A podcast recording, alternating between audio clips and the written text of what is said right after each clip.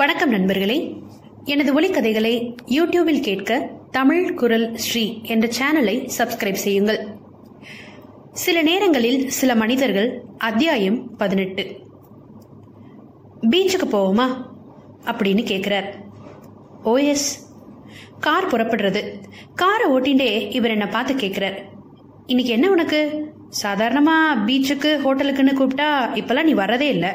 இன்னைக்கு நீயாவே எங்க போகலாமான்னு கூப்பிடுறியே, what's the matter அப்படின்னு கேட்டுண்டே என்னை பார்த்து சிரிக்கிறார். இவர் இப்படி சிரிக்கும்போது குழந்தை மாதிரி இருக்கு. மஞ்சு கிட்ட எப்பவுமே இவர் இப்படித்தான் சிரிக்கிறார். மஞ்சு கூட இப்படியே தான் சிரிக்கிறா. அப்பாவுக்கும் பொண்ணுக்கும் சிரிப்பு ஒண்ணுலதான் ஒத்துமை. நான் தலையை குனிஞ்சுண்டே பதில் சொல்றேன். நான் தான் சொன்னேனே உங்களோட எனக்கு தனியா சித்த பேசணும்னு. ஓ, இன்னும் இருக்குதா? நான் பேசியாச்சுன்னு நினைச்சேன். Anymore advice? நோனோ, அப்படியெல்லாம் ஒன்றும் இல்லை அப்படின்னு சொல்றேன். ரெண்டு பேரும் மௌனமா இருக்கோம். கார் மட்டும் போயிண்டே இருக்கு. இவர்கிட்ட எனக்கு என்ன இருக்கு இன்னும் பேசுறதுக்குன்னு நான் நினைச்சு பாக்குறேன். இவர் நேரம் வேற எங்கேயாவது போய் யாரோடையாவது குளிச்சுட்டு சந்தோஷமா இருப்பாருங்கிற ஆத்திரமா என்ன? இதுல நான் ஆத்திரப்படுறதுக்கு என்ன இருக்கு? சும்மா இவரோட கான்குபைன் நான் பேர் பண்ணிக்கிறதுக்கு தானே இவரோட நான் உறவாடின்னு இருக்கேன். இவர் எங்க போனா எனக்கு என்னமா? என்னை பத்தி அப்படியே மஞ்சுவோ நினைக்கிறதுனால எனக்கு என்ன போச்சான்? ஏன் இப்படி பொய்யான உணர்ச்சிகள்ல நான் சிக்கின்றேன்? இதுதான் உண்மை அப்படின்னு நான் ஏன் ஆயிடப்படாது? What's wrong in it? இவர் ஒன்றும் மாட்டேன்னு சொல்லிட மாட்டார். அட கஷ்டமே, இப்போ இதுவா பிரச்சனை? நான் தானே மாட்டேங்கிறேன். என்கிட்ட மாமா எடுத்துக்கிற லிபர்ட்டிஸ் கூட இவர் எடுத்துக்க மாட்டேங்கிறாரே. இவர் என்ன அவ்வளவு யோகியரா?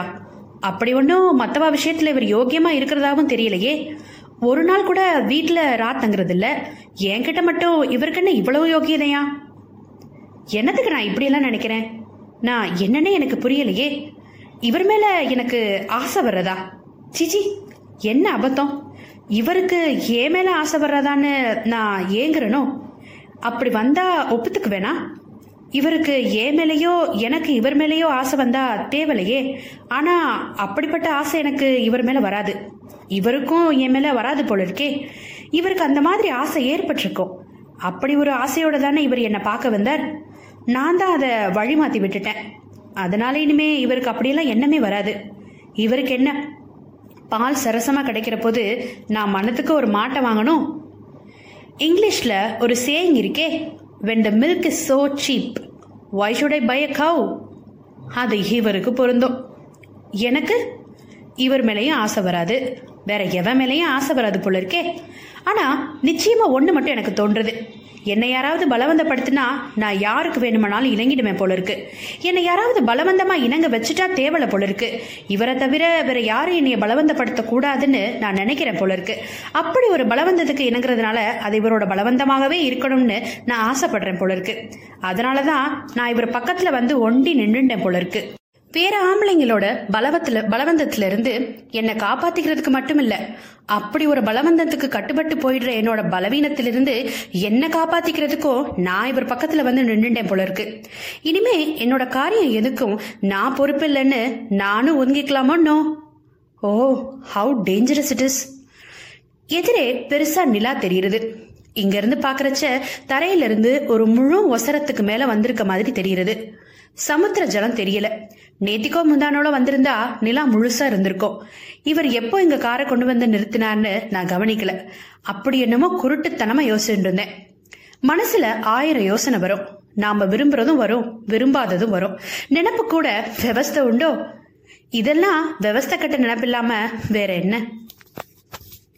என்னமோ பேசணும்னு சொன்னியே, பேசு அப்படின்னு கதவை திறந்துண்டு ஒரு காலை தூக்கி கார் கதவு மேல போட்டுண்டு ஹாயா சாஞ்சுண்டு இவர் சிகரெட்டை பத்த வைக்கிறார். சிகரெட் போக மனமா இருக்கு. என்னைக்காவது ஒரு நாளைக்கு ஒண்ணு பிடிச்சு பாக்கணும்.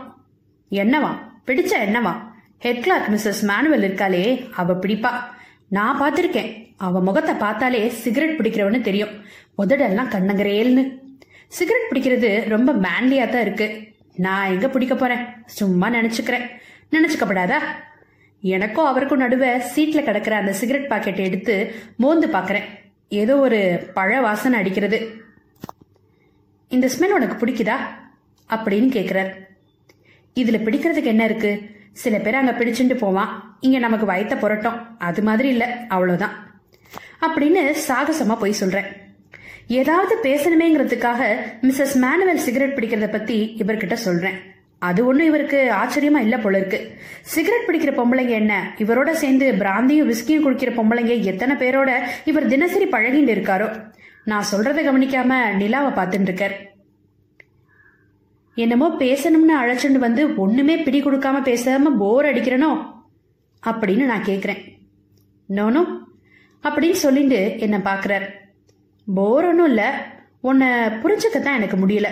முத நீ என்னத்துக்கு எனக்கு ஃபோன் போட்ட, எதுக்கோசரம் என்னை வர சொன்ன, என்னோட உன் பேரையும் சேர்த்து உன்னையே நீ என்னத்துக்கு அசிங்கப்படுத்திக்கிற, உன் ஃபியூச்சரை பற்றி நீ என்னதான் நினைக்கிறன்னு யோசிச்சுக்கின்னு இருக்கேன். In what way I can help you அப்படின்னு அவர் தவிக்கிறத பார்க்கும்போது இவரை ஏன் இப்படி கஷ்டப்படுத்தணும்னு எனக்கு தோன்றது. இவர் இப்போ என்கிட்ட கேட்ட கேள்விகளுக்கெல்லாம் என்ன பதில் சொல்றதுன்னு எனக்கு புரியல. ஆனா பெரிய திட்டத்தோடையும் முன் யோசனையோடையும் இதெல்லாம் செய்யற மாதிரி தான் எனக்கு தோணிட்டு இருந்தது. ஏதோ ஒரு சபலத்துல ஒரு நாள் சாயங்காலம் இவர் என்ன காரில் இழுத்துட்டு போனாரே, அதனால ஏற்பட போற விளைவுகளை பத்தி யோசிக்காம இழுத்துட்டு போனாரே, அது மாதிரியே தான் நானும் இவரை பிடிச்சிட்டு ஏதோ ஒரு வகை சபலத்துல இழுத்துட்டு வந்திருக்கேனோன்னு நினைச்சுக்கிறேன். நான் ஏதோ ஒரு உண்மையை என்ன மீறி இவர்கிட்ட முன்பின் யோசிக்காம திடீர்னு இப்போ சொல்றேன். ஏதோ ஒரு மயக்கத்துல சொல்ற மாதிரி என்ன மீறி சொல்லிடுறேன். எனக்கு கொஞ்ச நாளாவே ரொம்ப பயம், என்னை யாராவது ரேப் பண்ணிடுவாளோன்னு. நான் எப்பவும் பயந்துட்டே இருக்கேன். அப்படி யாராவது பலாத்காரமா கெடுக்க வந்தா நான் பணிஞ்சிட்டு வேணுங்கிற பயம். அந்த பயத்தினால்தான் நான் உங்ககிட்ட வந்து ஒளிஞ்சுட்டேன். இதை சொன்ன உடனே இதை நான் சொல்லி இருக்க வேண்டாமேன்னு உதட்ட கடிச்சுண்டு தலையை குனிஞ்சுக்கிறேன். உடம்பெல்லாம் ஆடுறது எனக்கு. டோன்ட் பி சில்லி அப்படின்னு எனக்கு சமாதானம் சொல்றார். நீ என்ன அப்ப மாதிரி சின்ன குழந்தையா எனக்கு சொல்றியே, அந்த மாதிரி are you not an adult? நீ ஒரு ஆபீசர், படிச்சவ, பெரிய மனுஷி. எவன் வந்து உன்னை என்ன பண்ணிட முடியும்? அதுவும் உன் இஷ்டம் இல்லாம. It is a baseless fear. அனாவசியமான பயத்தை வளர்த்துக்காத. நான் அழறேன். கண் கலங்கி வழியிறது. மனசின் அசுத்தம் பட்ட தண்ணீர் என் மனசு அசுத்தப்பட்டு இருக்கு போல இருக்கு. சமாளிச்சுண்டு கண்ணத்தை அழுத்த தொடச்சுக்கிறேன். தொடச்சுட்டே சொல்றேன், ஒரு தடவை அப்படி ஆயிட்டதுனால எனக்கு என் மேலேயே நம்பிக்கை இல்லை. அப்படி யாராவது என் இஷ்டத்துக்கு விரோதமா என்னை ஏதாவது செய்துடுவாளோன்னு பயம் வர்றது. அப்படி ஏதாவது நடக்கணும்னு என் தலையெழுத்து இருந்தா அது இன்னொருத்தனா இருக்க வேண்டாம், நீங்களாவே இருந்துட்டோன்னு தான் உங்களை நானே தேடி பிடிச்சேன். Don't talk such nonsense. என்னோட கல்லறைக்கு இந்த அப்புறம் அது போல நாளும் நடக்காது அப்படின்னு உறுதியா இங்கிலீஷ்ல சொல்றாரு. நான் அவரை நிமிந்து பாக்குறேன். உனக்கு தெரியுமா, நான் ஒன்னும் பெருசா யோகியம் இல்லை, கண்ட பொம்பளைங்களோட எல்லாம் போறவன் தான். ஆனா ஒண்ணு, ஒருத்தியோட இஷ்டம் இல்லாம இது வரைக்கும் நான் யாரையும் தொட்டது கூட இல்லை. அப்படி ஒரு தப்பு நான் உன் விஷயத்துலதான் செஞ்சுட்டேன். அதுவும் நீ சம்மதிக்கிறேன்னு தப்பா நம்பினதுனாலதான் என்னால உன்கிட்ட அப்படி நடக்க முடிஞ்சது. நீ யோசிச்சு பாரு, அன்னைக்கு கூட நான் உன்னை கம்பல் பண்ணேன்னா இதை ஒரு நியாயம்னு நான் இப்ப சொல்ல வரல. அந்த அநியாயம் நடக்கிறதுக்கு காரணமா இருந்தது ஒரு தப்பான நம்பிக்கைன்னு சொல்றேன். இவர் ரொம்ப நாளை மனசுக்குள்ளேயே யோசிச்சுட்டு இருக்க மாதிரி இங்கிலீஷ்ல பேசிட்டு இருக்கார். அப்பவே நான் போதுமான அளவு கெட்டு போயிட்டவன், ஆனா பக்குவம் இல்லாதவன். அவர் இங்கிலீஷ்ல சொல்லிட்ட வார்த்தை இம்மெச்சூர். அந்த அனுபவத்திலையும் நான் விரும்பி மறுத்தவன்னு யாரும் கிடையாது. என்னோட சூழ்நிலை அப்படி இருந்தது. You know I was. இது சொல்ற போது இவருக்கு தொண்டை அடைக்கிறது. கணச்சுண்டு சொல்றார், I was spoiled at my 12th year. என் 12 வயசுக்கு எனக்கு அப்போ எனக்கு தூக்கி வாரி போடுறது. இதுக்கு மேலே ஏதாவது டீட்டெயில்டா சொல்லிட போறாரோன்னு அப்படியே கூசி போயிடுறேன். நல்லவேளை அந்த விஷயத்த அதோட விட்டுட்டு சிகரெட் பத்த வைக்கிறார். முகத்தை அருவருப்பா வச்சுண்டு என்னத்தையும் நினைச்சு பாத்துக்கிறார். அவர் நினைக்கிறத நான் நினைக்கிறப்பவே எனக்கு என்னமோ மாதிரி இருக்கு. நான் எதுக்கு இந்த மாதிரி விஷயம் பேசுற இல்லையில இவரையும் இழுத்துட்டு வந்தனோன்னு மனசுல என்னையே நான் கண்டிச்சுக்கிறேன். ஆனா இந்த கண்டிப்பு ஒரு பொய்ன்னு மனசுல இன்னொரு பக்கம் உண்மை கண்ணை சிமிட்டு மினுக்கிறது. இவர் பெருமூச்சும் புகையுமா சேர்த்து விடுறார். இப்ப பாக்குறச்ச இவர் சுவாசிக்கிறதே புகதானோன்னு தோன்றது. அந்த அளவுக்கு இவர் நிறைய சிகரெட் பிடிக்கிறார். நான் மதர்லெஸ் சைல்டா இருந்ததுதான் எல்லாத்துக்கும் காரணமா இருக்கும். என்ன ஒரு ஆயா தான் வளர்த்தா. அம்மான்னு நினைக்கிற போதெல்லாம் எனக்கு அவ ஞாபகம் தான் வருது. 2 வருஷத்துக்கு முந்திதான் அவ செத்து போனா. அவளுக்கு ஒரு மக இருக்கா. இப்ப அவளுக்கு 50 வயசுக்கு மேல ஆயிப்போச்சு. பேரபேத்தியோட எங்கேயோ இருக்கா. நீ பயப்படுறியே, அந்த மாதிரி I was raped by her. ரொம்ப சின்ன வயசுலயே நான் கெட்டு போயிட்டவன். ஆனாலும் நான் யாரையும் கெடுத்தவன் இல்ல. பணம் பணம், தட் இஸ் த டெவில். இல்லனா எந்த ஹைஸ்கூல் பையனுக்கு கேர்ள் ஃப்ரெண்ட்ஸ் காலேஜ் லெவல்லே கிடைக்கிறான். என் காரை நிறுத்தி லிப்ட் கேட்கறவங்களும் இருந்தாளுங்க. ஐஸ்கிரீமோ மேட்னி ஷோவும் தான் லைஃப்லயே பெரிய ரொமான்ஸ்னு நான் தெரிஞ்சேன். அதனாலதான் உன்னையும் அந்த மாதிரி நினைச்சேன். ஆனா நான் யாரையும் கெடுத்தது இல்ல. இப்பவும் நான் இப்படி ராப்தாங்காம ஊர் மீறனே எதனால? நான் தொடர்றதுனா கூட பத்மாவுக்கு பிடிக்கலன்னு தெரிஞ்சப்புறம் அவ எனக்கு யாரோ ஆயிட்டா. அவ எனக்கு பொண்டாட்டிதான். அதுக்காக நான் அவளை பலவந்தம் பண்ண முடியுமா? I cannot rape anyone. No I can't அப்படின்னு பல்ல கடிச்சுன்னு சொல்றார். எனக்கு இவர் பேசுறத கேட்க கேட்க வருத்தமா இருக்கு. கழுத்து நரம்பெல்லாம் வலிக்கிறது. அழுதா தேவலாம்னு இருக்கு. ஆனா அழுக வரவே மாட்டேங்கிறது. நான் மனசுக்குள்ள சிரிக்கிறேன். அந்த சிரிப்பு அர்த்தம் சந்தோஷம் இல்ல. நான் விரும்பினா கூட இன்னொரு தடவை கெட்டு போறதுக்கு எனக்கு தலைவிதி இல்ல போல இருக்கு. இவரை காதலிக்க முடியாத நானும், தன்னை விரும்பாதவளா பலவந்தப்படுத்த தெரியாத இவரும் இவ்வளவு நெருக்கமா இருக்கிறது எவ்வளவு சௌகரியமான சங்கடம்னு நினைச்சு நான் சந்தோஷம் இல்லாம சிரிக்கிறேன். இவரை மாதிரியே பல்ல கடிச்சுண்டு நானும் மனசுக்குள்ள சொல்லிக்கிறேன், ஐ கேனாட் லவ் யூ. அப்புறமா இவர்கிட்டயே சொல்றேன், என்னால யாரையுமே லவ் பண்ண முடியாது. இஸ் இட் அப்படியான்னு என்னை பார்க்குறார். அப்புறம் இங்கிலீஷில் சொல்கிறார், ஐ சி, யாரையும் லவ் பண்ணுற அருகதை உனக்கு இல்லைன்னு நீ நினச்சிக்கிற. அது மட்டும் இல்லை, நீ பலவந்தப்படுத்தப்படுவதற்கு தான் லாய்க்கானவன்னு உன்னை பற்றியே நீ அசிங்கமான கணக்கு போட்டுட்ட. அதனால தான் அந்த மாதிரி ஏதாவது நடந்துடும்னு நீ நினைக்கிற.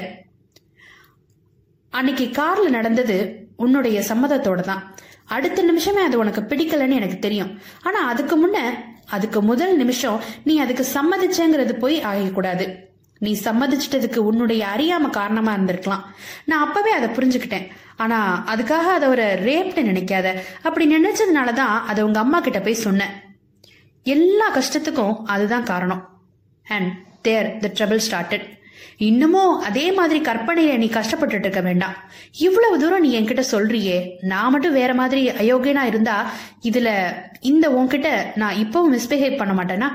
அதுக்காக நீ இந்த வீக்னஸை மறைச்சு வச்சுக்கன்னு யோசனை சொல்லல. உன் மனசுல இருந்து இந்த பலவீனத்தை வேரோட பிடுங்கி எரிஞ்சிடுன்னு சொல்றேன். இவர் இங்கிலீஷ்ல சொன்ன வார்த்தை, you should eradicate the weakness from your mind.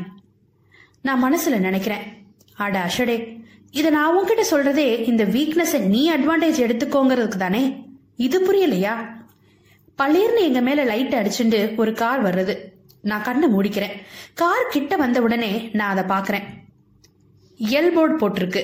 தலை நிறைய மல்லிகைப்பூவை வச்சுண்டு ஒரு மாமி ஓடுறா. பக்கத்துல மாமா உட்கார்ந்துட்டு இருக்கார்.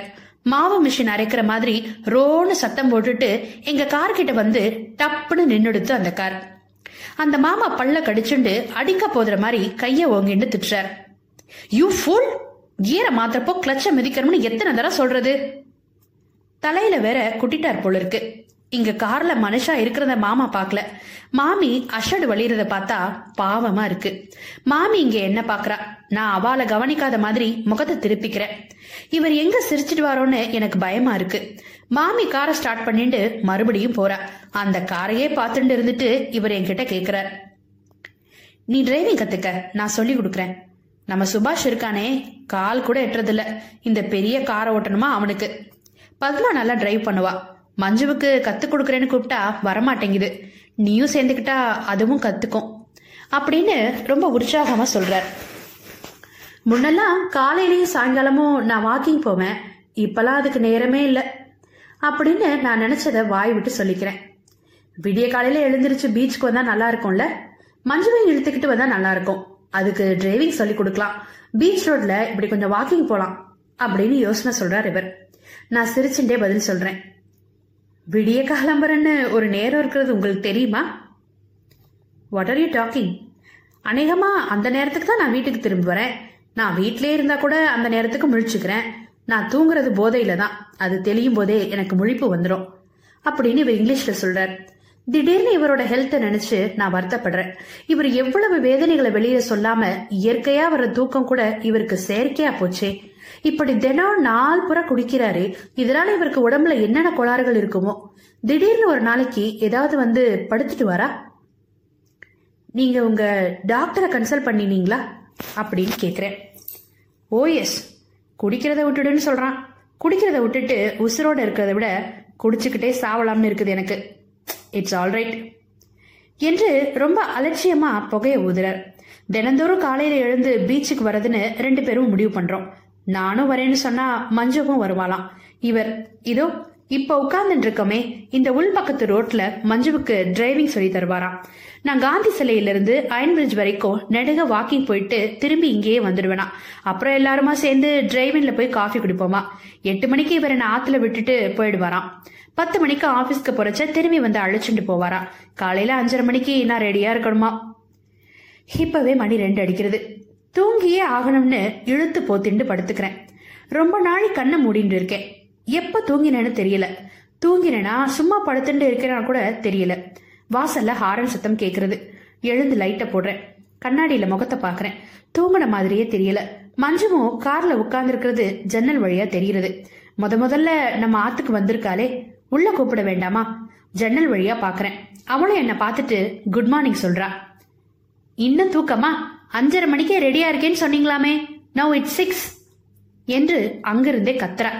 நான் அவசரமா தலையை ஒதுக்கிண்டு கால செருப்ப மாட்டிண்டு அறக்கதவை திறக்கிறேன். மாமா படுக்கையில எழுந்து கண்ணை மூடிண்டு உட்கார்ந்துட்டு இருக்கார். ஜபம், இதுதான் சமயம். இவர் கண்ணுல படாம போயிடலாம். மஞ்சுவ ஆத்துக்குள்ள கூப்பிட வேண்டாமா, திரும்பி வரச்ச பாத்துக்கிறது. அடுக்களையில குமட்டிய விசிறிண்டு இருந்த அம்மா ஹாரன் சத்தம் கேட்டு இவளத்தான் யாரோ வந்து கூப்பிடுற மாதிரி கூடத்துக்கு ஓடி வரா. என்னை பார்த்துட்டு கூடத்திலேயே நின்னுடுறா. நான் கொஞ்சம் வெளியில போறேன், 8 மணிக்குள்ள வந்துடுவேன், மாமா கிட்ட சொல்லு அப்படின்னு சொல்லிட்டு வாசற் கதவை திறந்துண்டு வெளியே வரேன். அதோ அந்தரத்துல கோலம் போட்டுட்டு இருக்கவ, இதோ இன்னொரு ஆத்துல பால் கறந்துட்டு இருக்கிற இடத்துல பாத்திரத்தை வச்சுட்டு நிக்கிறாளே இவ. எல்லோரும் என்னையே பாக்குறாளே. டக்குன்னு அந்த எதிராத்து ஜன்னலும் திறக்கிறது. என்னை பாக்குற ஒரு முகம் தெரியுது. நான் கார்ல பின் சீட்ல உட்கார்ந்துன்றேன். உங்க வீடு சின்னதா அழகா இருக்குதே அப்படின்னு சொல்றா மஞ்சு. உள்ள கூப்பிடலான்னு பார்த்தேன், இப்பவே லேட் ஆயிடுத்தே. திரும்பி வரப்போ நீ உள்ள வந்துட்டு தான் போகணும். ஓ எஸ், எனக்கு இந்த மாதிரி சின்ன வீடு தான் பிடிக்குது. எங்க வீட்டை பாருங்க, பீசால் பாத் பங்களா மாதிரி இருக்குது. அப்பா, நாம அந்த அடையாறு வீட்டுக்கு போயிடலாமே. அதெல்லாம் உங்க அம்மா கையில சொல்லு அப்படின்னு அசுவாரஸ்யமா சொல்லிண்டே காரை ஓட்டின்னு இருக்கார். வாயில புகையிறது. அதுதான் நடக்காதுன்னு தெரிஞ்ச சங்கதியாச்சே. அம்மாவாவது இந்த வீட்டை விட்டு கிளம்புறதாவது. அப்ப கம்முனரு. ஏன், உங்க அம்மா கிளம்பாட்டா என்ன? நீ கல்யாணம் பண்ணிட்டு புருஷன் வீட்டுக்கு போறச்ச சின்னதா அழகா ஒரு வீடு பாத்துக்கலாமே அப்படின்னு நான் பரிகாசம் பண்றேன். அவ ஒன்னும் அதுக்கு வைக்கப்பட்டுக்கல. ஏனா நான் கல்யாணம் செய்துக்கிட்டா இங்கே இருப்பேனா? 1 இயர் ஹனிமூன் எங்கேயாவது சுவிட்சர்லாண்ட்லயோ பாரிஸ்லயோ போய் இருக்க மாட்டேனா? இல்லப்பா. ஓ எஸ், அப்பா உங்க அம்மா கூட இட்டுன்னு போகாத அப்படின்னு சிரிக்கிற. அப்பா, நீங்களும் அம்மாவும் ஹனிமூனுக்கு எங்க போனீங்க அப்படின்னு இவரை வாடுறதுக்கு ஆரம்பிக்கிற மஞ்சு. போனமே, ஊட்டிக்கு போனோம். எங்க போய் என்ன பண்றது, வரும்போது சண்டை போட்டுக்கிட்டு தான் வந்தோம் அப்படின்னு ரொம்ப சாதாரணமா சொல்றார். ஐஜி ஆபீஸ்க்கு முன்னால கார் போய் நிக்கிறது. என்ன வாக்கிங் போறதுக்கு இறக்கி விடுற. நான் காரை விட்டு இறங்கி கீழே நிக்கிறச்ச மஞ்சு புதுசா ஒரு ஐடியா சொல்றா. அப்பா, 3 பேருமே வாக்கிங் போலாம்ப்பா. டிரைவிங் அப்புறம் கூட கத்துக்கலாம். நான் டிரைவர் கிட்ட கத்துக்கிறேன். வாக்கிங் போனா உங்களுக்கு ரொம்ப நல்லது. பிசிக்கல் எக்ஸசைஸ்னு ஒண்ணுமே கிடையாது உங்களுக்கு. கமான்பா அப்படின்னு கைய பிடிச்சு இழுக்கிற. ஐயோ, நம்மால முடியாதுப்பா. இங்க இருந்து அயன் பிரிட்ஜ் வரைக்குமா? மை குட்னஸ், நோனோ வேணா, நீ போ அப்படின்னு சின்ன பிள்ளை மாதிரி கத்துறாரு. இல்ல, மஞ்சு இஸ் ரைட். நடந்தீங்கன்னா யூ வில் என்ஜாய் இட் அப்படின்னு நானும் சொல்றேன். கொஞ்ச நாள் யோசிச்சுட்டு சரின்னு கீழே இறங்கி கையில சிகரெட் எடுத்துட்டு காரை லாக் பண்ண போறார். நோ சிகரெட்ஸ் அப்படின்னு சொல்லி அதை உள்ள வச்சு பூட்ட சொல்றேன். அவருக்கு முகமே மாறி போறது. இருந்தாலும் நான் சொல்றது நியாயம் தானேன்னு உள்ள வச்சுட்டு காரை லாக் பண்றார். பேமெண்ட்ல ஒரு சப்பானி பிச்சைக்காரன் உட்கார்ந்துருக்கான். ஐம் சாரி, அவன் சப்பானி தான், பிச்சைக்காரன் இல்ல.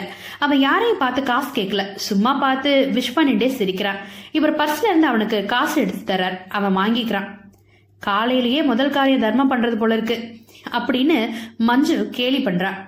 என்ன என்ன தப்பு அதுல?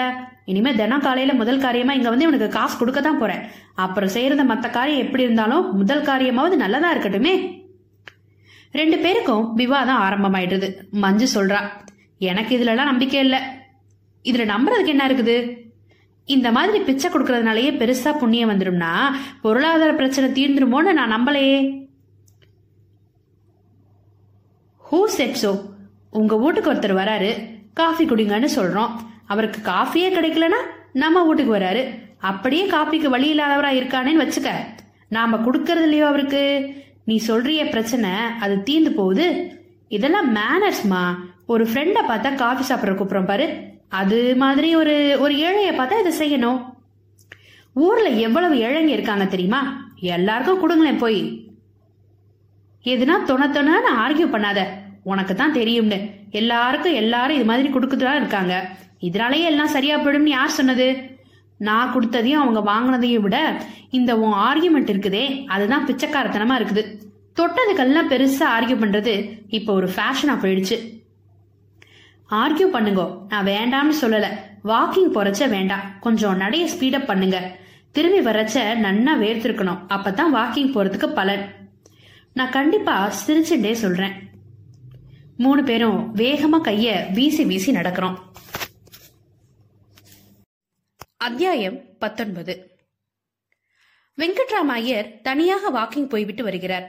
வந்து குளித்து திருநீர் அணிந்து ஆசார அனுஷ்டானங்கள் எல்லாம் முடித்து காஃபி குடித்த பின் கையில் பேப்பருடன் ஹாலில் வந்து உட்கார்ந்த போது நேற்று மாலை கங்கா வருகிறவரை பேசிக் கொண்டிருந்து பாதியில் நிறுத்திவிட்ட விருந்தாந்தங்களை தூணோரமாக வந்து நின்று தொடர்கிறாள் கனகம். அவள் மனம் எப்போதும் அது பற்றியே நினைத்து நினைத்து கலங்கி இருப்பதால் பேச குரல் திறந்த மாத்திரத்தில் கண்கள் பெருகி வழிய ஆரம்பிக்கின்றன.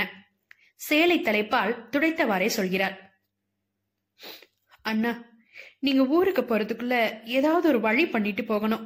எனக்கு வெளியே தலை காட்ட முடியல. இந்த பொண்ணால நான் பட்ட அவமானம் எல்லாம் போறாதா? எனக்கு ஒன்னும் அவகிட்ட பேச முடியல. கணேச வந்து வந்து என்னை கேட்காத கேள்வியெல்லாம் கேட்டுட்டு போறான். அவன்கிட்டையும் எனக்கு வாயை திறக்க முடியல. என் தலையெழுத்த பார்த்தேலா? இப்படி ஒரு பெண்ணையும் பிள்ளையையும் பெத்து ரெண்டு பேராலையும் சுகப்பட முடியலனாலும் போகட்டும், அவனம் அவமானப்பட்டுண்டு வார்த்தைகளை கேட்டுண்டு இப்படி ஒரு ஜென்மம் வேணுமான்னு தோன்றது. கனகம் பேசிக்கொண்டே துயரம் மிகுந்து பேச்சு தெளிவற்று குழம்ப அழுகிறாள்.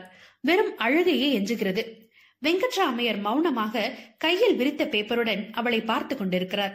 அவள் நிலை அவர் மனசுக்கு மிகவும் பரிதாபமாக இருக்கிறது. சரி, இப்ப எதுக்கு நீ அழுற? அழுது புலம்பி வருத்தப்பட்டு என்ன பண்றது? தலையெழுத்த மாத்தி அழுத முடியும் என்று ஏதோ சமாதானம் கூற கனகத்தை தேற்றுகிறார். ஏதோ ஒரு தடவை புத்தி கெட்டு போய் என்னமோ நடந்துட்டாலும் ஏன் பொண்ண மாதிரி உண்டான்னு தலைநமிந்து நடந்துட்டு இருந்தேனே என்று நெஞ்சில் கை வைத்து பிரலாபிக்கிறாள் கனகம். என்ன பண்ண முடியும் சொல்லு? முன்ன மாதிரி சின்ன குழந்தையாவ. அவகிட்ட நல்லதனமா பேசித்தான் சரிப்படுத்த பாக்கணும். அதுக்கு மேல அவ தான் வழியில பிடிவாதமா இருந்தா நாம தான் நம்ம வழிய பாத்துக்கணும் என்று பேசுகிற விஷயத்தில் பிடி இல்லாமல் அவளை மாற்ற முடியும் என்கிற நம்பிக்கை அவருக்கு இல்லாததால் சுரமிழந்து சொல்கிறார். அப்படின்னா இவளை தலை முழுகிட்டு போயிட வேண்டியதானா? இதுக்குத்தானா அத்தனை கஷ்டப்பட்டு தனி மனுஷியா ஊரை உலகத்தை எழுத்துண்டு இவளோட நான் வந்தேன்? நீங்க செஞ்ச உதவிக்கெல்லாம் இவ உங்களுக்கு காட்டுற மரியாதை தானா? நன்றி கூட வேண்டாம், மரியாதை வேண்டாமா? இந்த நியாயத்தை மனுஷா கேட்காட்டினாலும் தெய்வம் கேட்கும். இவளை தெய்வம் தான் கேட்கணும் என்று தன் வசமிழந்து சபிக்கிற மாதிரி துயரமும் அழுகையுமாய் குரல் உயர்த்தி அவள் பேசிய போது மாமா குறுக்கிட்டு, இந்தா கனகம், அப்படியெல்லாம் சொல்லப்படாது. பெத்த பொண்ணு தப்பு பண்ணினா அடிக்கலாம், தண்டிக்கலாம், சபிக்கப்படாது என்று அவளை அடக்குகிறார். நான் என்ன பண்ணுவேன்? வயத்தை எரியறதே. நான் என்ன பாவம் பண்ணினோ இப்படி ஒரு கர்மத்தை தினம் பார்த்துட்டு இருக்கிறேனே. இப்ப 8 மணிக்கு வருவானாம், நீங்களே பாருங்கோ. அவனும் அவன் மூஞ்சியும் எப்ப பார்த்தாலும் வாயில கொள்ளிய வச்சுண்டு வந்து நிக்கிறத பார்த்தா உங்களுக்கும் அப்படித்தான் எரியும் என்று சொல்லிக்கொண்டு இருந்தவள் கொஞ்சம் அவர் அருகே குனிந்து ரகசியமாய் சொல்லுகிறாள். இதோ நம்மளவனா இருந்தாலும் பரவாயில்ல, கல்யாணம் ஆகி இருந்தவனா இருந்தாலும் இவன் முத பொண்டாட்டி காலில் கையில விழுந்தாவது அவனுக்கு பண்ணி வச்சிடலாம். இவனை பார்த்தா என்னமோ ஜாதி கெட்டவன் மாதிரி தோன்றது. இந்த பொண்ணுக்கு போய் போய் புத்தி பொண்ண போக்க பார்த்தேல. நீங்க சொல்வேலே இவளுக்கு ஸ்திர புத்தி கிடையாதுன்னு. அப்பெல்லாம் என்ன அண்ணா இப்படி சொல்றாருன்னு எனக்கும் இருக்கும்.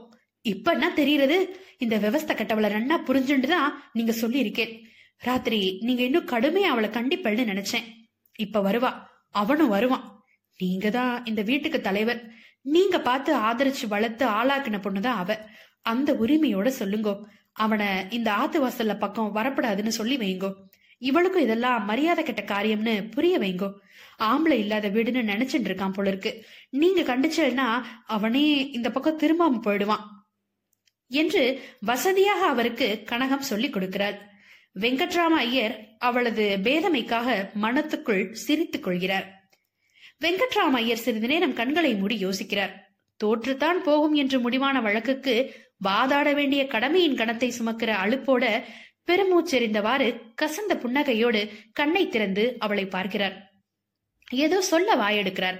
வெளியிலே கார் சத்தம் கேட்டு இருவரும் பார்க்கின்றனர். பேச்சு நிற்கிறது. கனகம் உள்ளே போகிறார். வாக்கிங் போயிட்டு வரப்போது டிரைவனுக்குள்ள இவர் காரை திருப்பினார். நான் தான் வேண்டாம்னுட்டேன். எங்க ஒரிஜினல் பிளான் என்னவோ வாக்கிங் போயிட்டு வரச்ச டிரைவன்ல போய் காஃபி குடிக்கிறது தான். ஆனா முதல் தடவையா வீட்டுக்கு வந்த மஞ்சுவை வாசலோட அனுப்ப வேண்டாம், ஆத்துக்கே வந்து எல்லாரும் காஃபி சாப்பிடலாம்னு நான் தான் ப்ரோக்ராம மாத்தினேன். இவர் ஒருடே சரி சரின்ட்டாரு. மஞ்சுவுக்கு வீட்டுக்குள்ள வந்து பாக்கணும்னு ஒரு கியூரியாசிட்டி இருக்கு போல இருக்கு. நாங்க வரப்போது இவ்வளவு நேரம் மாமா கிட்ட நின்றுட்டு கதை பேசிட்டு இருந்த அம்மா காரை கண்டதும் மூஞ்சிய திருப்பிண்டு உள்ள போறா. என்ன கதை பேசியிருப்பா? திரும்ப திரும்ப என் கதையத்தான் பேசியிருப்பா. மாமா பேப்பரை கையில மடிச்சுண்டு இந்த ஜென்டில்மேனை வரவேற்கிறதுக்காக தயாரா எழுந்து நிக்கிறார். இவர் ஒரு நிமிஷம் யாரோ ஒரு புது மனுஷரை வீட்டுல பாத்துட்டு தயங்கி நிக்கிறார். இவர் தயக்கத்தை புரிஞ்சுண்டு நான் மெதுவா இவருக்கு மட்டும் கேக்குற மாதிரி சொல்லி வைக்கிறேன். எங்க மாமா ஊர்ல இருந்து வந்திருக்கார் அப்படின்னு சொல்லிட்டு மஞ்சுவ கைய பிடிச்சு உள்ள அழைச்சிட்டு போறேன். இவரை பத்தியோ என்ன பத்தியோ ஒண்ணுமே தெரியாதவர் மாதிரி ஏதோ கல்யாண வீட்டு வாசல்ல நின்னு வர்ற பேரை வர வைக்கிற மாதிரி மலர்ந்த முகத்தோட நிக்கிறார் மாமா. நான் மாமாவுக்கு இவாளை அறிமுகப்படுத்தி வைக்கிறேன். மாமா, இவர் என் ஃப்ரெண்டு மிஸ்டர் பாஸ்கரன், இது இவரோட பொண்ணு மஞ்சு. மாமா அவளை சந்தோஷமா விஷ் பண்றார். வாங்கோ வாங்கோ அப்படின்னு கூப்பிடுறார். குழந்த காலேஜ்ல படிக்கிறாளா அப்படின்னு மஞ்சுவை பத்தி விசாரிக்கிறார். உட்காருங்கோ. எல்லாரையும் ஹாலுக்கு அழைச்சிட்டு போறார். நான் அடுக்கலைக்கு போய் அம்மா கிட்ட காப்பிக்கு சொல்றேன். அவ ஒன்னும் பதில் சொல்லல, காப்பி போட ஆரம்பிக்கிறா. நான் ஹாலுக்கு வந்து மஞ்சுவைய ரூம்க்கு அழைச்சிட்டு போறேன். மாமாவும் இவரும் வாக்கிங் போறத பத்தி பேசிட்டு இருக்கா. இவர் பள்ளிக்கூடத்துக்கு பையன் மாதிரி பயபக்தியோட உட்கார்ந்து அவர் கேக்குறதெல்லாம் பதில் சொல்லிட்டு இருக்கார். மஞ்சு ரூம்குள்ள வந்து என்னுடைய புஸ்தக அலமாரிய ஆராயிரா. உங்க வீடு ரொம்ப பிடிச்சிருக்கு. இந்த மாதிரி சின்ன வீடா சின்ன ரூமா இருந்தா எனக்கு பிடிக்குது. நீங்க நீட்டா வச்சிருக்கீங்க. ஓடவுஸ் உங்களுக்கு ரொம்ப பிடிக்குமா? எல்லாம் இருக்குது போல இருக்கே. உங்க கூட பழகுறப்போ நீங்க ஓடவுஸ் படிப்பீங்கன்னு தோணவே இல்லை. ஏ அப்படின்னு கேக்குறேன். உங்களுக்கு சீரியஸ் ரீடிங் தான் பிடிக்கும்னு நான் நினைச்சுக்கிட்டேன். நான் இதுக்கு ஒண்ணு பதில் சொல்லல. கையில ஒரு புஸ்தகத்தை எடுத்து வச்சுட்டு நின்ன நிலையிலேயே படிக்க ஆரம்பிச்சிடுறா மஞ்சு. உனக்கு வேணுமானா நீ அதை எடுத்துட்டு போய் படிச்சுட்டு கூட அப்படின்னு சொல்றேன். தேங்க்ஸ் அப்படின்னு சந்தோஷமா புஸ்தகத்தை மூடி வச்சுக்கிறா. உங்ககிட்ட இவ்வளவு புஸ்தகம் இருக்குன்னு நான் நினைக்கவே இல்லை அப்படின்னு சொல்லிட்டு கட்டில என் பெட்ல உட்காந்துட்டு ஐ எம் சாரி அப்படின்னு எழுந்துக்கிறா. நோ இட்ஸ் ஆல் ரைட் அப்படின்னு சொல்லி நான் அவளை கட்டிலேயே உட்காந்து சொல்றேன். நான் மட்டும் உங்க வீட்டுக்கு தினம் வரேனே, நீ இனிமே இங்க வா, ஏன் நாம பேசிட்டு இருப்போம். ஓஎஸ் மறுபடியும் புஸ்தகத்தை பிரிச்சுக்கிறா. இந்நேரம் காஃபி ரெடி ஆயிருக்கும். ரெடி ஆயிடுத்துங்கிற மாதிரி என்னமோ சத்தம் கேட்கறது. கூஜாவில சக்கரை கரண்டியை போட்டு கலக்கிற சத்தம். நான் உள்ள போய் அம்மா வரிசையா காஃபி ஊத்தி வச்சிருக்க டம்ளர்களை ஒரு தட்டுல எடுத்து வச்சுக்கிறேன். மாமாவுக்கு அவர் இப்பதானே சாப்பிட்டார். பரவாயில்ல, இன்னொரு டம்ளர் கொடு. அதையும் வாங்கி வச்சுண்டு தட்டை கையில ஏந்திண்டு ஹாலுக்கு வரேன். மனசுக்குள்ள என்னை யாரோ பெண் பார்க்க வந்திருக்கிற மாதிரி விசித்திரமா நினைச்சுண்டு நானே சிரிச்சுக்கிறேன். மஞ்சுவும் அறைக்குள்ள இருந்து வெளியில வந்து ஹால்ல உட்காந்துக்கிறா.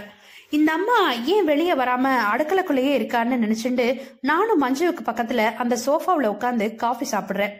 அடுக்கலை வாசல்ல அம்மா நிக்கிறது தெரியுது. இவாளை அறிமுகப்படுத்திக்கிறதுக்கு அவளுக்கு இஷ்டம் இல்லைன்னு தெரியுது. மாமா எங்களை என்னமோ விசாரிக்க போறார். அதை கவனிக்குங்கிறதுக்காகத்தான் அவ அங்க வந்து நின்றுட்டு இருக்கா. எனக்கு தெரியும் மாமா இப்ப ஒன்னும் கேட்க மாட்டாருன்னு. இப்ப என்ன, எப்பவுமே மாமா இவரை ஒன்னும் கேட்க மாட்டாருன்னு எனக்கு தெரியும். பொதுவா விஷயம் இல்லாம ஏதாவது பேசணுமேனு இவர் என்னமோ கேக்குறார், அவர் என்னமோ சொல்றார். நான் மஞ்சுவை அழைச்சிட்டு போய் வீடு பூரா காமிக்கிறேன். முதல்ல மாடிக்கு போறோம். மொட்டை மாடியில நின்று பார்த்தா எல்லா வீடும் தெரிகிறது. நான் பகல்ல இங்க வர்றதே இல்ல. மஞ்சு ரொம்ப குதூகலமா நிக்கிறா. இந்த வயசுல எல்லாம் குதூகலமா தான் இருக்கும். திடீர்னு நினைக்கிறேன், மணி 8 ஆயிடுத்து, இன்னும் நான் குளிக்க கூட இல்ல. இன்னைக்கு திங்கக்கிழமை, ஆபீஸ் இருக்கு. உனக்கு இன்னைக்கு காலேஜ் இல்லையா அப்படின்னு கேக்குறேன். 3ஆவது ஆத்து மாடியில வடாம் புளியறத வேடிக்கை பார்த்துட்டே சொல்றா மஞ்சு. மத்தியானம் தான் போக போறேன். ஏன்? மத்தியானம் டெஸ்ட், இதுவரை ஒன்னும் ப்ரிப்பேர் பண்ணவே இல்லை, படிக்கணும் அப்படின்னு புறப்படுறதுக்கு பரபரக்கிறா. நேத்திக்கெல்லாம் என்ன பண்ண அப்படின்னு எனக்கு இவ்வளவு அதிகாரம்னு நினைச்சுக்கிட்டேன். அவளும் ரொம்ப பணிவா சொல்றா, நேத்திக்கு சாயங்காலம் வரைக்கும் நீங்க இருந்தீங்களா, அதுக்கப்புறம் படிக்கலாம்னு போய் உட்கார்ந்தேன். அம்மா சினிமாவுக்கு புறப்பட்டாங்க, நாளைக்கு படிச்சுக்கலாம்னு நானும் அவங்களோட ஒட்டிக்கிட்டேன். இப்போ வாக்கிங் வந்தாச்சு. சரி சரி நான் புறப்படுறேன் அப்படின்னு மாடிப்படியில இறங்கி ஓடுறா. நான் அவ பின்னாடியே வந்து மீட் மை மதர் அப்படின்னு அடுக்கலைக்கு கூட்டிட்டு போறேன். இவ எங்க அடுக்கலைக்கு உள்ளேயே வந்துடுவாளோன்னு புரிஞ்சுட்டு அம்மா வந்து வாசற்படியில வழுமைச்சுற மாதிரி நிக்கிறா. மஞ்சு ரொம்ப பயபக்தியோட அம்மாவை கை கூப்பி நமஸ்காரம் பண்றா. அம்மா அசடு வழிய சிரிச்சுக்கிறா. அப்பா போகலாமா, எனக்கு டெஸ்டுக்கு படிக்கணும். எப்ப வந்து இவ கூப்பிடுவான்னு காத்துட்டு இருக்க மாதிரி புறப்படுறார் இவர். உங்களை மீட் பண்ணதுல ரொம்ப சந்தோஷம் அப்படின்னு எழுந்து அவளை வழி அனுப்புறார் மாமா. நான் அம்மா மூஞ்சிய பாக்குறேன். அவளுக்கு மாமா இப்படி இருக்கிறது ஒன்னும் புரியல போல இருக்கு. இந்த 10 நிமிஷத்துல இவரை முழுக்க முழுக்க ஸ்டடி பண்ணியிருப்பார் மாமா. அதுக்காகத்தான் இவரை மீட் பண்ணணும்னு என்கிட்ட சொன்னார். சாயங்காலமோ ராத்திரியோ என்கிட்ட இதை பத்தி தனியா பேசுவார். அவர் எந்த நேரத்துல பேசினாலும் அது எனக்கு உதவும். இவளை கார்ல ஏத்திட்டு நான் காம்பவுண்ட் கேட் பக்கம் நிக்கிறேன். காரை ஸ்டார்ட் செய்யற போது இவர் என்கிட்ட சொல்றார், ரெடியாரு, 10 மணிக்கு வரேன். மஞ்சு கைய ஆற்றா. கேட்டை மூடி கொக்கி போட்டுட்டு நான் வர்றபோது அது வரைக்கும் வாசல நின்றுட்டு இருந்த மாமா எனக்கு முன்னால உள்ள போயிட்டு இருக்கார். ஹால்ல போய் உட்கார்ந்து என்கிட்ட ஏதாவது பேச ஆரம்பிச்சிடுவாரோன்னு பயப்படுறேன். வேற எதுக்கும் இல்ல, இப்ப பேச ஆரம்பிச்சிட்டாருன்னா 10 மணிக்குள்ள நான் ரெடி ஆக முடியாதே.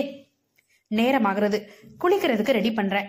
அவர் பேச ஆரம்பிச்சு அந்த சம்பாஷணையில சிக்காம தப்பிச்சுக்கிறதுக்கு ஒளிஞ்சுக்கிற மாதிரி பாத்ரூம்குள்ள போய் கதவை மூடின்ற. அம்மா அடுக்களையில சமையல் வேலையை செஞ்சுட்டே என்னமோ புலம்பி தீக்குறா. இங்க ஹால்ல இருக்கிற மாமா காதலையும் விழணும்னு ரொம்ப இறஞ்சு பேசுறா. தொண்டையை கிழிச்சுண்டு கத்துறா.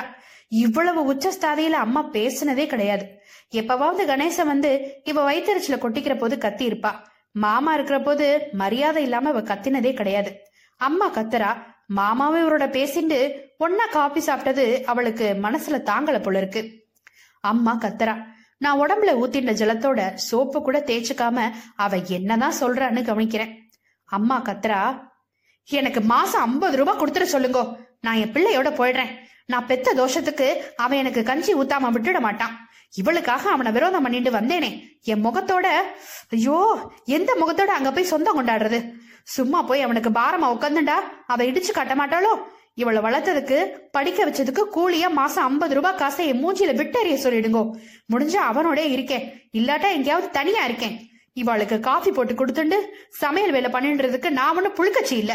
வெளியிலையும் மானம் போறது, வீட்லயும் மரியாதை போறது. அவ மரியாதையை காப்பாத்திக்கிறா. எனக்கு காப்பாத்திக்கிறதுக்கு மரியாதை வேற இருக்காக்கும். இன்னுமே நாக்கு பிடுங்கிண்டு சாகலாம் போல இருக்கு. இது என்ன தேவடையா? விடா, உன் இஷ்டத்துக்கு நீ என்ன வேணாலும் பண்ணிக்கோடியம்மா. ஒரு நிமிஷம் இன்னமே இந்த ஆத்துல நான் இருக்க மாட்டேன். ஏதோ நீங்க வருவேன், உங்க வார்த்தைக்கு கட்டுப்படுவாள்னு ஒரு நப்பாசையில இருந்தேன். இங்க இருக்கிற லட்சணத்தை பார்த்தா வாயை திறந்து வார்த்தை பேச வருமோ? இதோ சாயரட்ச புறப்பட்டு நீங்க போயிடுவேன். நான் தானே காலத்துக்கு உட்கார்ந்து இந்த கர்ம காண்டத்தை பாத்துட்டு இருக்கணும். நீங்க ஒரு வழியும் பண்ண வேண்டாம், எனக்கு என் வழிய பாத்துட்டு நான் போயிடுறேன். இந்த 12 வருஷமா இவ எனக்கு பண்ற அவ மரியாதையெல்லாம் நான் தாங்கிட்டு இருந்தேன். இவ பண்ணின தப்புக்கு ஏன் மேலையா பழி? அம்மானு என்னை இவ வாயை திறந்து கூப்பிட்டு எத்தனை வருஷமாச்சு. ஒரு வார்த்தை இவளா வந்து என்கிட்ட பேசி இருக்காளோ? எதுக்காக இவ்வளவையும் பொறுத்துண்டு இருந்தேன்? இவ யோகியமாவது இருக்காளேன்னுதான். இப்ப இவ யோகியதையும் தெருப்புற சிரிக்கிறது. என்கிட்டதான் இவளுக்கு வீம்பு. நீ ஆபீசரா இருந்தா உணரோட இருக்கட்டும், படிச்சுட்டா சம்பாதிச்சுட்டா என்ன வேணாலும் செய்யலாம்னு அடமா. அம்மா ஓய மாட்டாள், துவஜம் கட்டிட்டாள். என் மேல பூரணமா இவளுக்கு வெறுப்பு வந்துடுத்து. பிள்ளை ஆத்துல போய் கொஞ்ச நாள் இருக்கணும்னு ஆசை வந்துடுத்து. இவளை சமாதானம் பண்றதுல பிரயோஜனம் இல்ல. என்னத்துக்கு நான் இவளை சமாதானம் பண்ணணும்? இவளை நான் அவமரியாதை பண்ணினதா அபாண்டமா சொல்றாளே.